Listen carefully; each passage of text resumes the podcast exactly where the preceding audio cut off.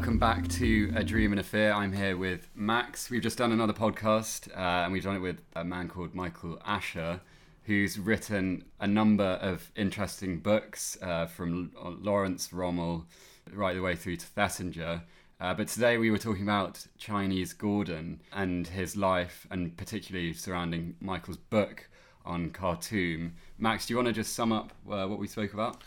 Yeah, I mean, it was a really fascinating talk for me. Talk, Michael told us all about Gordon's life from China uh, through to Sudan and his infamous death uh, in Khartoum, uh, and also talked a lot about Gordon's reception, which is really interesting given, you know, some of the conversations that are being had around empire today. So yes, tune in and hope you enjoy listening to it. Thanks, Max, and we'll leave you in the warm embrace of uh, Michael.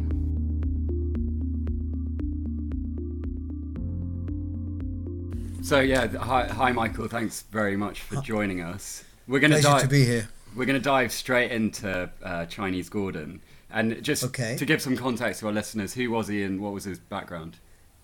Okay, well, um, Gordon uh, came from England. He was from a military family, four generations of service in the military. Um, his father was a lieutenant general in the artillery. And his father, he wasn't really brought up as a Christian, but his father had very marked ideas about honour, justice, and, you know, very... I won't say strict values, but those kinds of values. And, you know, he imbued Gordon, Charles Gordon, in with these values when he was still small. And um, um, so so did he then join the military at a relatively young age, or how did his yes. his, his, his youth and his career then develop? Um, he joined the, he went to the um, Royal Military Academy at Woolwich at the age of fifteen. Now, Woolwich doesn't exist anymore, but... Um, It was an academy that trained only officers for the artillery and the Royal Engineers. And um, Gordon actually wanted to join the Royal Artillery, uh, like his father, um, which was considered sort of more um, elite, perhaps, than the, the Royal Engineers. But Gordon had this thing about justice, and he hated petty tyrannies, and he was always getting into tiffs with the sort of, you know, cadet N C Os, and he could actually be quite violent when uh, he was threatened, you know. So as a result of that, uh, when he graduated, he was sent to the Royal Engineers rather than the artillery. Mm, okay, and so was it the, the, the Siege of Sevastopol is often uh, noted as the place where he made his reputation as a fearless and, and charismatic leader. Uh, uh, what was it about his character that, that made him uh, such a strong leader? Um, well, I think in Sevastopol it wasn't so much his leadership qualities. I can say a little about, bit more about that later, but as an engineer officer, and the Royal Engineers at that time was only officers, and they had some of the roles that we would be accorded to special forces these days. So one of his jobs was to crawl behind enemy lines to spy on the enemy and, you know, make a map of their dispositions. And part of the job was even standing up in full view of the enemy to draw their fire, to, um, you know, um, decide where the, the, the, the enemy were were hidden, sort of thing. So obviously that was a very brave thing to do. It needed a lot of courage. So that those were the kinds of things that Gordon did at Sevastopol. But um, as for his leadership qualities, I mean, Wolseley, who was his superior, said this about him, that he had these sort of penetrating blue eyes. He had this aura about him that pe- made people just want to obey whatever he, ever orders he gave. So I think he was a natural leader. He had this sort of aura of what might be called charisma. I don't know, but um, interesting. You know, people just tended to obey him. And we we start to see that leadership um, during his time in China, where he was nicknamed Chinese Gordon. Can yeah. you sort of explain to our listeners what Britain were doing in China and sort of his con- context to his life there? Well, um, just to set the scene, at the time Gordon arrived in China, the Taiping uh, Rebellion was going on. And this was, um, a, you know, a very bloody civil war. I mean, the Taipings wanted a return to the Ming Dynasty, which they considered to be the last indigenous dynasty, as opposed to the Manchus, who were the existing sort of imperial family. And the Manchus were considered to be foreigners. So, um, and the rebellion was led by a man called Hong, who claimed to be Jesus Christ's younger brother. And, you know, their beliefs were a mixture of Christianity, imported by uh, European missionaries, and traditional Chinese beliefs. But anyway, um, so this is what was going on when uh, Gordon went out there. In fact, the, uh, the Taipings had captured Nanking, which was the old Ming uh, capital, as opposed to Beijing, which was the base of the Manchu uh, emperors. And they slaughtered twenty-eight thousand people in capture, capturing that city. So, you know, it's a pretty, pretty bloody affair. Mm. But at this point, um, the Anglo-French mission arrived in at Beijing, and their task was to enforce the, Tien, the Treaty of Tientsin, which had been, I think it was eighteen fifty-nine, which actually opened Chinese ports for the import of opium, mm. which, of course, you know, basically was drug dealing, you know, yeah. and on a massive scale, you know. And the British were bringing opium from India and selling it to the Chinese in return for silver. And they would only accept silver. They wouldn't accept any trade goods, you know. So obviously the Chinese um, imperial government, I mean, they were well aware of the dangers of opium. Opium use was actually illegal in China, except for doctors. It could be used as a medicine. But um, so they were well aware of the dangers, and they didn't want to go along with this. So, mm. so the British sent, it was actually an Anglo-French force sent to reinforce this treaty, which, of course, the, the um, Chinese imperial, imperial government had been forced to sign. Mm. So Gordon was actually part of that force. Could you could you just explain, sorry, the link, just for our listeners yeah. who aren't aware, could you explain the link between the treaty uh, that you just mentioned and the the uh, the the Taiping Rebellion? What was the, the connection that, that led Gordon um, to be there? Well, as far as I know, there wasn't a direct connection. Uh, the Taiping Rebellion, as I understand it, was, and there, there were several million rebels. I mean, it was a large force. Um, they were objecting to the corruption of the imperial government and the fact that they Um, viewed it as a foreign dynasty. As I said, they wanted to return to the Ming Dynasty, which they considered to be the last indigenous one. So there wasn't really a direct link. It was just that this Anglo-French force turned up in the middle of this rebellion. Mm, I see. Okay, thank you yeah. very much for that. And and very yeah. and, and obviously sort of relevant to to to the things that we see unfolding in the news today. There is a a deep, unhealed historical wound with the U K's relations with China as a result of the, yeah. and the West in general as a result of this period in history, and it's yeah. often symbolised by the looting and burning of the Summer Palace, something that Gordon himself right. actually disagreed with. And so how far yeah. do you feel that these events still play out or play a role in relations between the West and China today, or, or U K well, and China today? You know, the Opium Wars, they went on for a long time, but they devastated China for one hundred years. I mean, of course, there were many corrupt um, Chinese traders who got in on the act. So it wasn't just the British doing it, but, you know, it divided the country. You know, millions of people, hundreds of thousands of people became addicted. And, of course, it was also draining the Chinese economy because they were paying silver for these um, for these mm. drugs, you know, so... Mm. You know, it had a devastating effect on China, and it's not really surprising that they look back on that with some disdain, you know, because...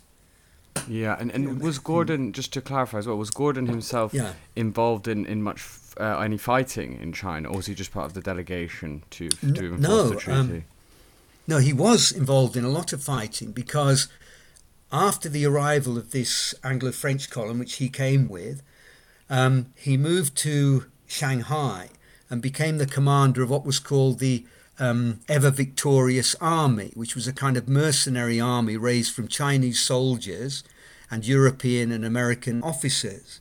Mm. And um, Gordon actually got the job of commanding this force. And the force was basically to protect, and the aim of the force was to protect Shanghai, where a lot of the opium dealers, the European and American opium dealers, actually lived. So it was paid for by them, of course, you know. And um, Gordon really got his name as commander of this um, Ever Victorious Army. And they were very successful. I mean, they recaptured. They were fighting against the Taipings, of course, yeah. along, often alongside the Imperial Army, because there was a common aim. Mm. And um, they recaptured several cities. I mean, and Gordon, when he started, he, he knew nothing about um, infantry combat. As I said, he trained as an engineer officer at Woolwich, so, you know, infantry tactics weren't part of the training. Yeah. So he, he didn't know he didn't know anything about guerrilla warfare. Um, a lot of the fighting, you know, they they, um, they used boats for a lot of the uh, movements, and Gordon didn't know anything about the use of boats at that point. So, you know, he, he started pretty much from scratch, but then he had this tremendous charisma that we've talked about before, this ability just to make... He, he was very calm and very... He had this very peaceful and calm demeanour. As I said, he could lose his temper at times, but he had this very sort of peaceful demeanour, and that impressed a lot of people, I think. And again, he would lead from the front. Um, he didn't carry a weapon. Uh, he carried a, um, a cane, although we can talk about that later, where that idea came from. Yeah. Um, and, uh, for example, he... he uh, continued the role that he'd played at Sevastopol, where he, you know, went behind enemy lines, observed enemy fortifications, and then, you know, would make a note of the weakness in the fortification. Mm. And then the next morning, the Ever Victorious Army would focus on that particular weakness. And it was very successful, as I said. And they recaptured Suzhou, which was, you know, a major city. Um... But they also massacred quite a, a few... Well, the story is that Gordon had made a pact. He'd actually bribed some of the Taiping generals to open the gates and let the everlasting, the ever victorious army in, mm. and on the understanding that nobody would be harmed. But of course, once the soldiers got inside, much against um, Gordon's wishes, they just massacred everyone. And Gordon was absolutely shattered by this because, as I said, he was a man of honour, you know, and he'd actually given his word that nobody would be touched.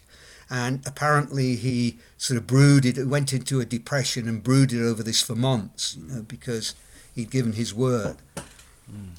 Interesting. So that that's that gives you an idea of the kind of man Gordon was. Yeah, fantastic, mm. thank you. And yeah, yeah, as you used to sort of mention his character there, he was a man of honour. Yeah. Gordon yeah. sort of passionately opposed slavery, and this led him to yeah. Sudan, which your book um, documents incredibly well. Can you give us a bit of context to this time? Yeah, at this time, um, uh, well, I should say to start off with that the Sudan was a major, uh, played a major part in the slave trade. Mm-hmm. It was at that time it was basically an Egyptian colony. But the, Egypt was a, actually a colony of the Ottoman Empire, at least nominally. Mm. And they were trying to get rid of the slave trade. And Gordon was sent with a number of other European officers, an American, an Italian, um, to Gondokoro, which is about the same place as um, modern-day Juba in South Sudan, mm. um, on the White Nile. And he tried to suppress the slave trade. But he wasn't very successful because the slave, he could police the river because, as I said, it was on the Nile. Gondokoro was on the Nile. But, of course, Sudan's a very big country and the slave traders just managed to avoid using the river. And when they got fur- slightly further north, they used camels to transport the slaves across the desert, the Sahara. So it wasn't very uh, successful. And the other thing was that the um, Turco-Egyptian... Um, officials, and let's remember this was a Turco-Egyptian uh, colony at that time. It wasn't ruled by the British. Gordon was working for them as a sort of mercenary. Um, and many of the Turco-Egyptian officials were, were themselves involved in the slave trade. It's, you know, something that Gordon realised. And, you know, he hated these corrupt officials because he saw that, you know, how could he get rid of the slave traders when, you know, the, the government itself was involved in it. Mm. So he actually resigned. And um, the Khedive of Egypt, who he's officially working for, wouldn't accept his um, resignation. So Gordon said, OK, I'll stay on the understanding that you make me Governor General and I have absolute power over, you know, the all these corrupt officials. So that he became Governor General actually for the first time. Of course, later he became Governor General for the second time. But okay, very um, fascinating. Yeah. And, and and how far? Yeah. Just just carrying on for that. How far was his anti-slavery yeah. uh, driven by his religious fervour? Um, well, again, this is an interesting question. Now, as I said, um, Gordon wasn't brought up as a practising Christian.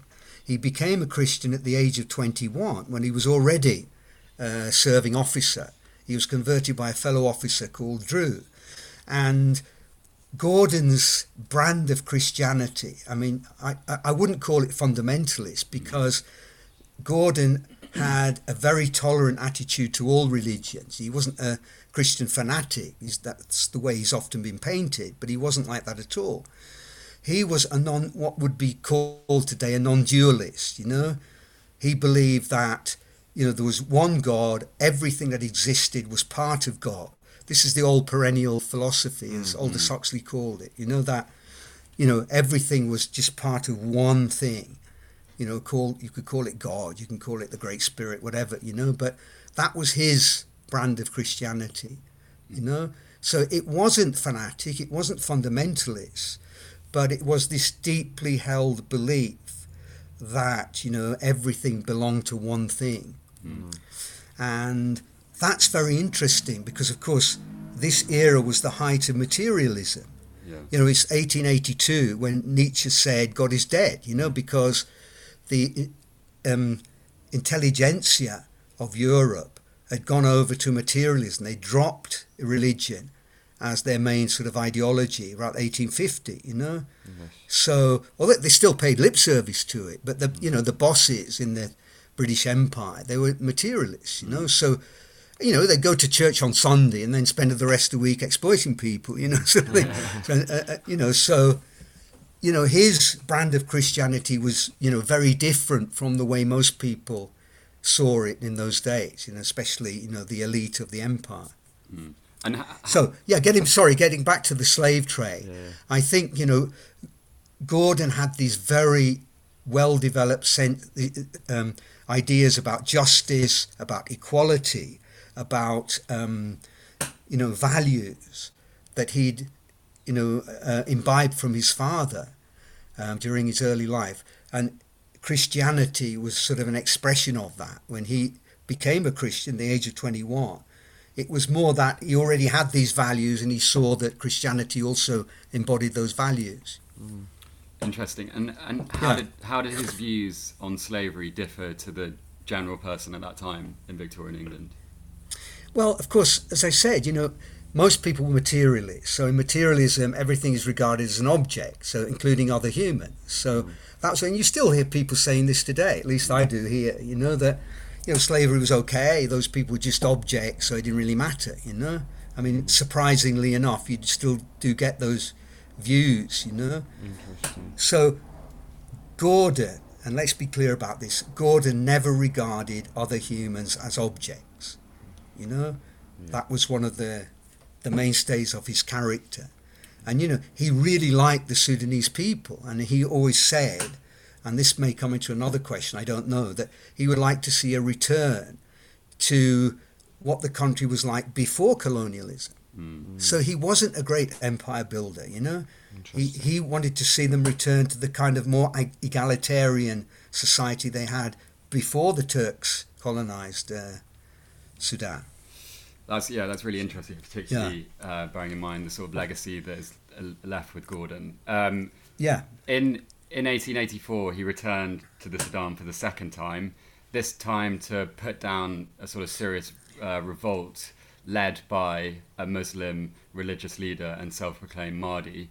Why were the Brits in Sudan at that time, and what was sort of Gordon's role in this? Okay, well, um, first I should reiterate, the Brits weren't actually in Sudan. It was a Turco-Egyptian colony.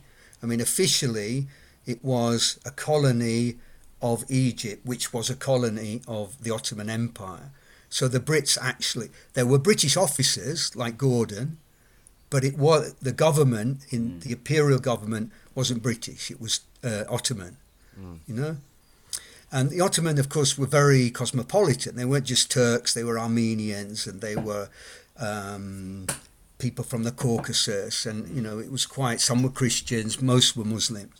You know, so, you know, that's one thing that many people don't understand, that this rebellion was not against the British. It was against the Turk, Turco-Egyptian regime, mm. which was very, very harsh. And I mean, the taxation was so high, it amounted to theft. I mean, mm.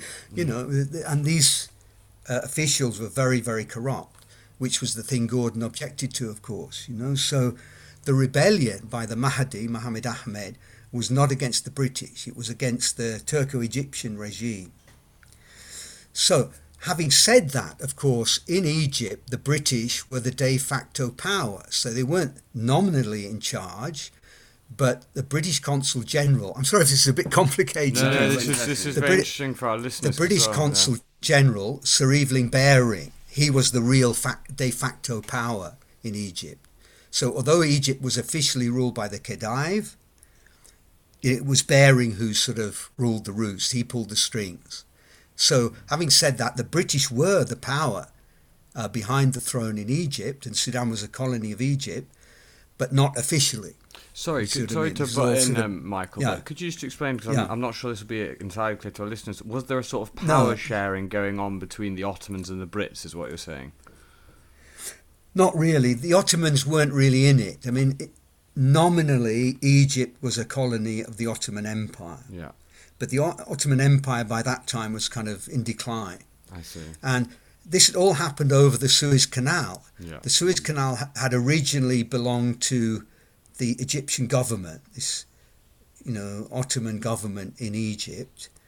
But they defaulted on their debts. And of course, their debtors were Britain, France, mm. and Russia, I think was the other one. You know, who'd lent them this colossal amount of money to build the canal. And of course, um, they defaulted on their debts. So basically, the British just took over the country. Nice. I mean, I, you know, the, the, I think, yeah, the French and the Russians were involved, but to a less extent, you know. So, you know, so that's how they gained control, by money. by, you know, yeah. the government was in debt. So, yeah. so that's how they took control of Egypt. Okay, so, I mean, that's, I know it sounds all a bit complicated, but that was the situation. Yeah. Now, of course, they had these, well, just to tell you a little bit about the Mahdi's rebellion. Uh, the Mahdi was a Muslim Sufi holy man, Muhammad Ahmed. He belonged to a Sufi brotherhood. And interestingly enough, of course, the Sufis have mystical religious beliefs, which are very similar to Gordon's mm. beliefs. You know, as a non-dualist Christian, you know, so the Sufis have I- almost identical beliefs. So that's an interesting uh, yeah. thing. Anyway, so um, he raised, raised this huge army, and they took El Obeid in Western Sudan. And the Turco-Egyptian government, rather stupidly, sent a huge column with state-of-the-art weapons, I mean, Gatling guns and crop-mounting guns and everything, to Kordofan, which is a semi-arid area, and you know it's it's huge. It's really big, a really big place. And they marched over sort of three weeks, you know, to get to El Obeid. And of course, by that time they're out of water, they're out of food, and you know it was very hot. And um, you know the Mahdi's troops just, or you know forces, just surrounded them and completely wiped them out. I mean, think about like two hundred were left out of a, an eleven thousand strong column. So all their machine guns and everything, they didn't do anything, you know.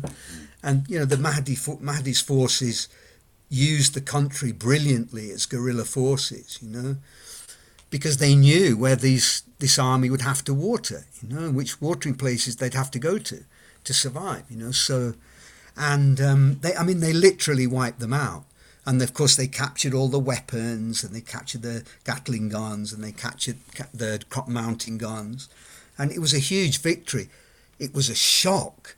It sent shockwaves through the Western world because this had never happened before, this huge column. They weren't British soldiers, they're mostly Egyptian. They had some European officers and the commander was British. But, they, you know, this was a huge shock because, you know, this Muslim uh, rebel army had just wiped out this, state, you know, column with state-of-the-art modern equipment, you know. Yeah.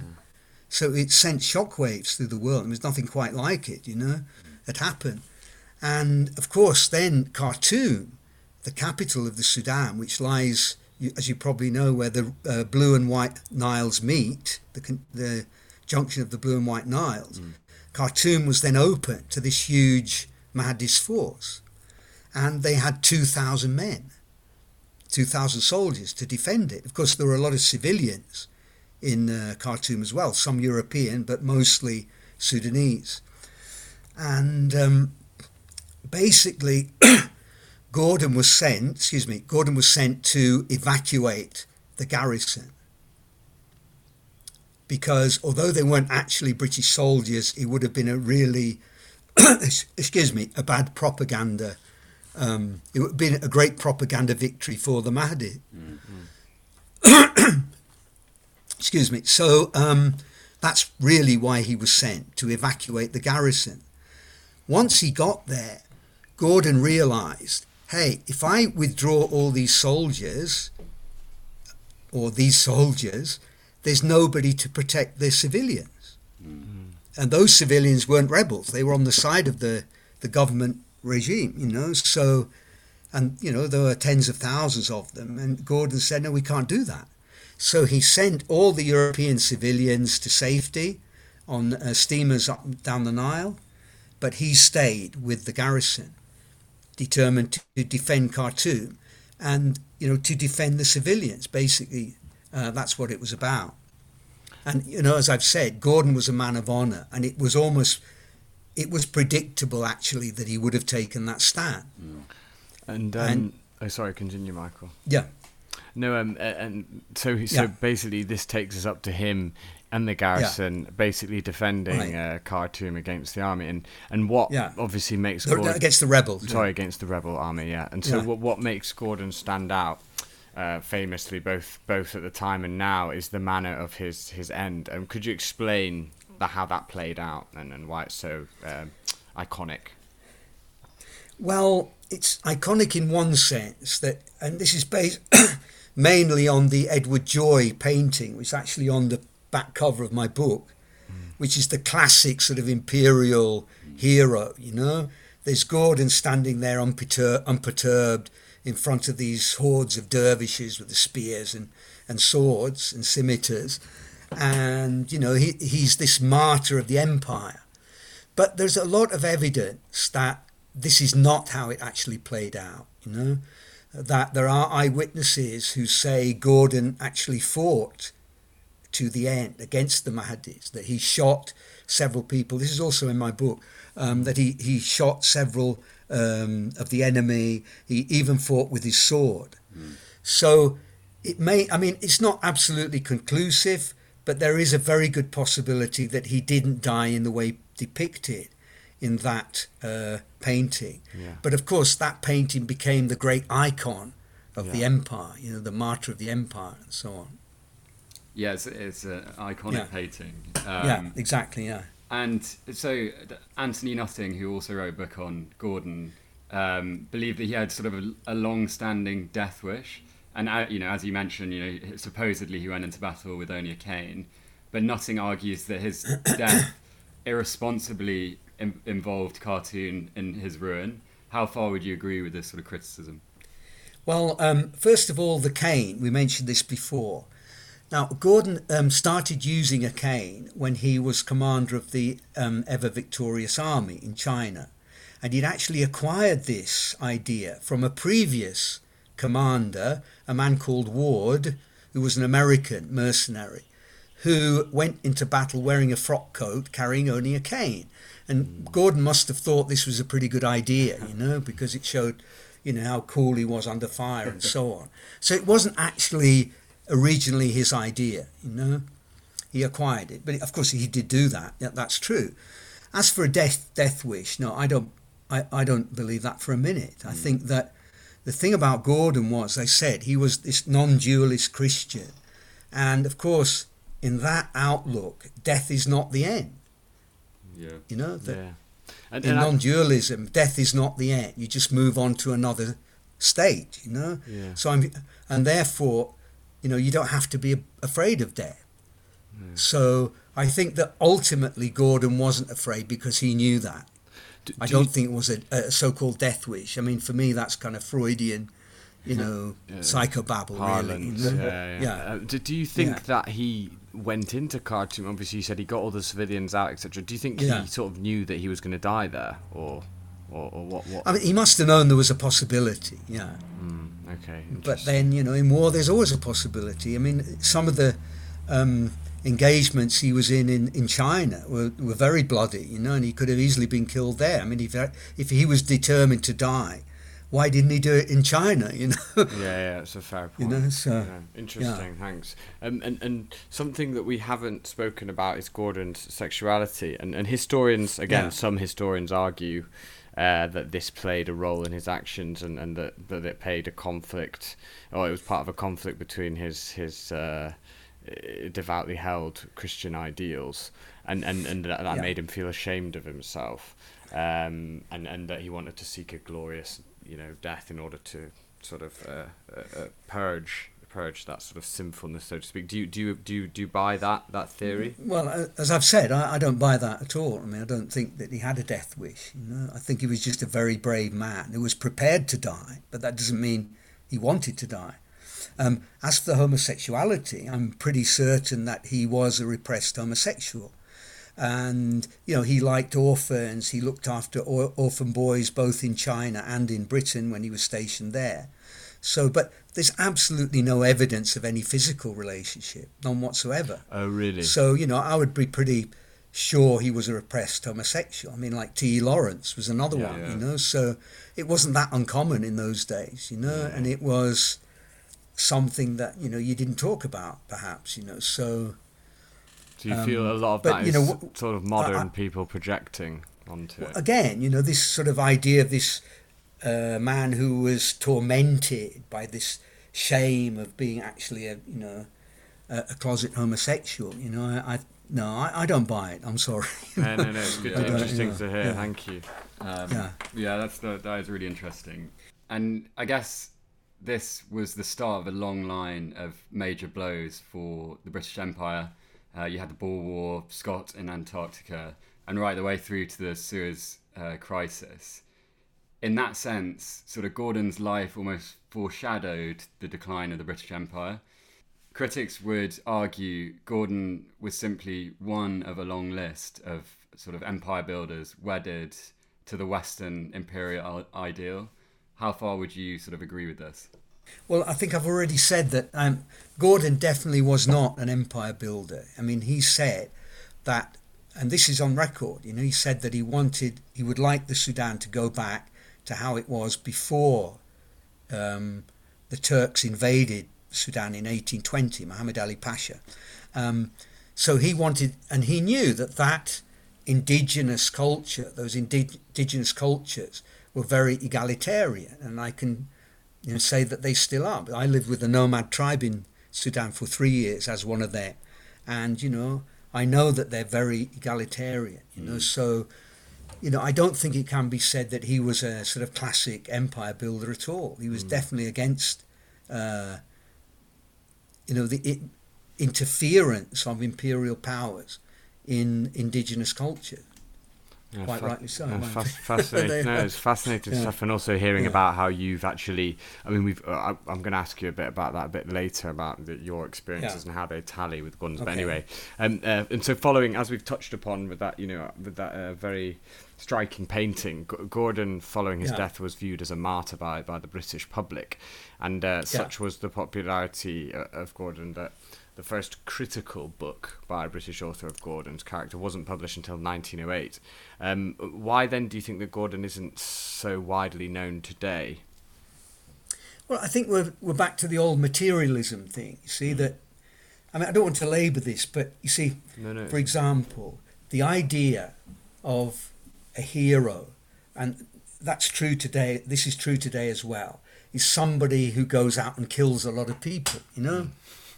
I mean, I was in Special Forces, I know about this, and, you know, it's James Bond, you know, License to Kill, you know, that kind of thing. So it doesn't matter whether it's fair or not, it's just how, you know, if you kill a lot of people and destroy a lot of things, then you're a hero, you know? Yeah.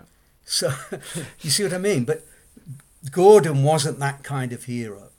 He was what you might call a Christian hero, somebody who believed in justice. He believed that a warrior fights for justice, you know? So that made him sort of stand out. And I think that, you know, people were either jealous of that or couldn't stand the idea that there actually was, you know, a genuine hero uh, amongst them.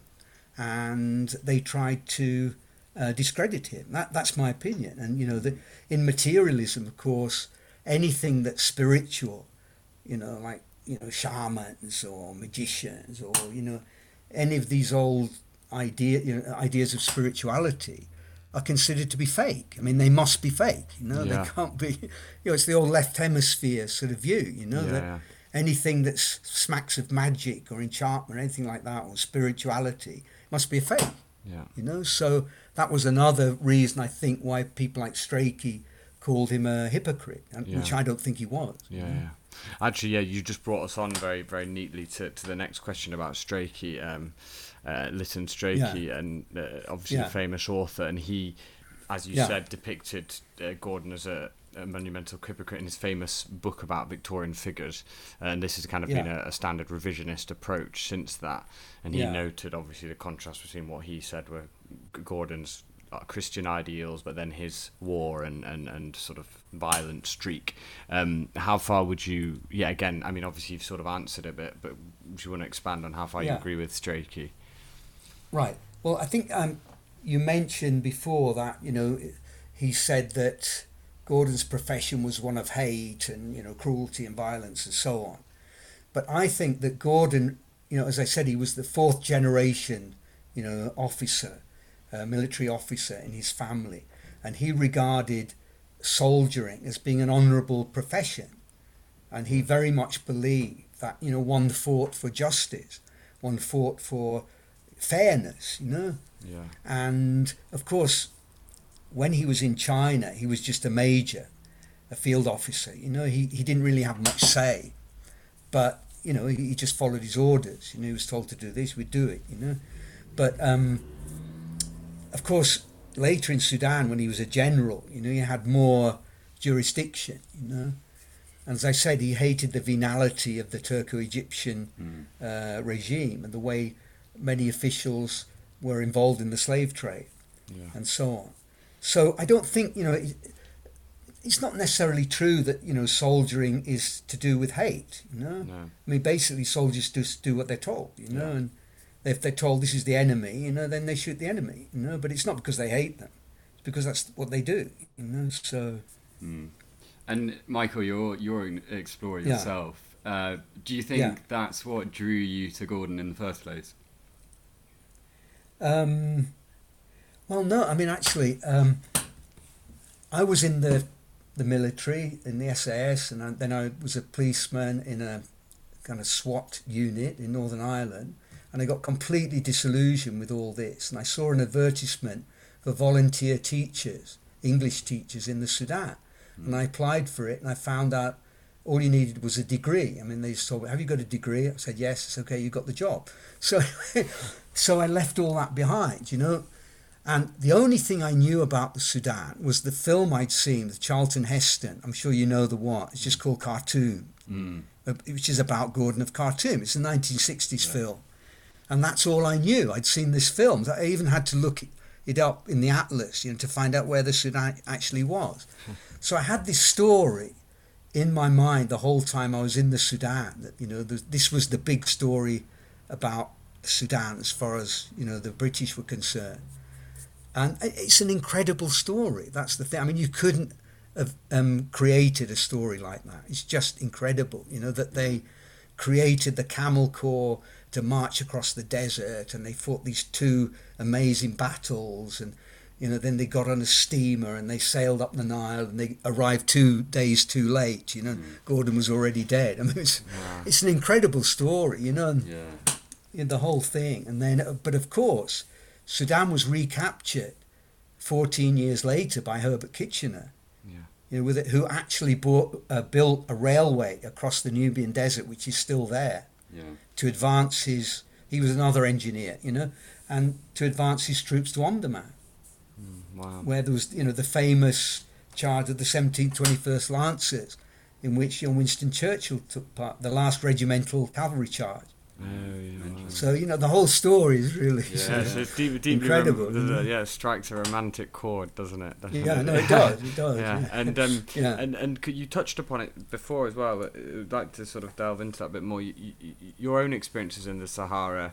Do, how, how does that inform how you see Gordon, and, and, and how has the region changed since since Gordon's era? Um, well, I um, lived in Sudan for ten years. Three of those years I spent, as I said, living with a traditional nomad tribe, the Kababish, um, who actually did not play a part in the Mahdist um, uprising. Uh, but anyway, they were completely unchanged. I mean, Sudan then was a country that had been bypassed, you know, by development. And there was only one road. It's a huge country. It was wow. a huge country, a million square miles. This is before South Sudan seceded. Yeah. And, I mean, it was every kind of culture there, every kind of Arab and African culture and everything in between, you know. And the Bagara nomads who ride on cattle and the camel riders and, the, you know, and it was completely untouched. I mean, oh. the... town that I actually taught English in, Janena, which is on the Chad border, had no electricity, no running water, you know. Uh, yeah, so no telephones, no T V, nothing. And you you would see these camel caravans coming into the town.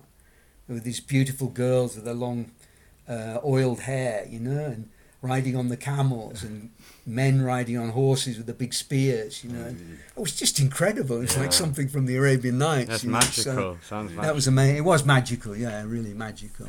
And of course, it's not like that now. I mean, um, because they built a lot of roads, you know, when they got the oil from South Sudan. Yeah. Um, and, you know, everything's changed. I mean, there still are nomad tribes. Uh, but I was there a few years ago and then... nomad tribe, the what the tribe I lived with, when I lived with, with them, they knew nothing about the outside world at all. I mean, you could say, you know, the name of the president, and they say who, you know, so who's the president? What do you mean? You know, we don't have a president, you know. Yeah. And if you said talk about the Sudanese, oh, we're not Sudanese. Those are the guys in the villages, you know. Mm. We're Arabs, you know. Yeah. So you know, they had no idea about the nation state or about borders or anything, you know, when I lived with them. And that really was magical. Um, but, of course, it's not like that now. As I was saying, I, I went back there a few years ago and I found they still live in tents, mm. but they have cell phones and things. Yeah, there were a yeah. lot of motor cars, which, you know, when I lived with them for three years, I didn't see one motor car. Really? But now quite a few people have Land Rovers and so on, you know, so it's all changed. And uh, interesting, what's, what's Gordon's legacy in Sudan? Do people remember him? Um, yeah, I think, you know, the, the educated people do. I mean, the ordinary people, I mean, people in Khartoum, people who've been at school and so on, they would learn about Gordon, I yeah. think, you know, and there was, but, yeah, I, I'm not sure that he's really famous in Sudan. Mm, interesting. Um, and and what, what would you think the most valuable lessons that Gordon's story or life teaches us? Well, I, I did write this in my book, and I was quite pleased to see yesterday they've actually quoted this in Wikipedia. The last oh, quote, brilliant. It's quite, I don't know if you've seen this, quite a big entry on Gordon. And, you know, uh, what I think is that, you know, there are many British military heroes, but most of them were just involved in, you know, bringing money into the country. People like Cecil Rhodes, you know, who exploited people and, you know, and so on.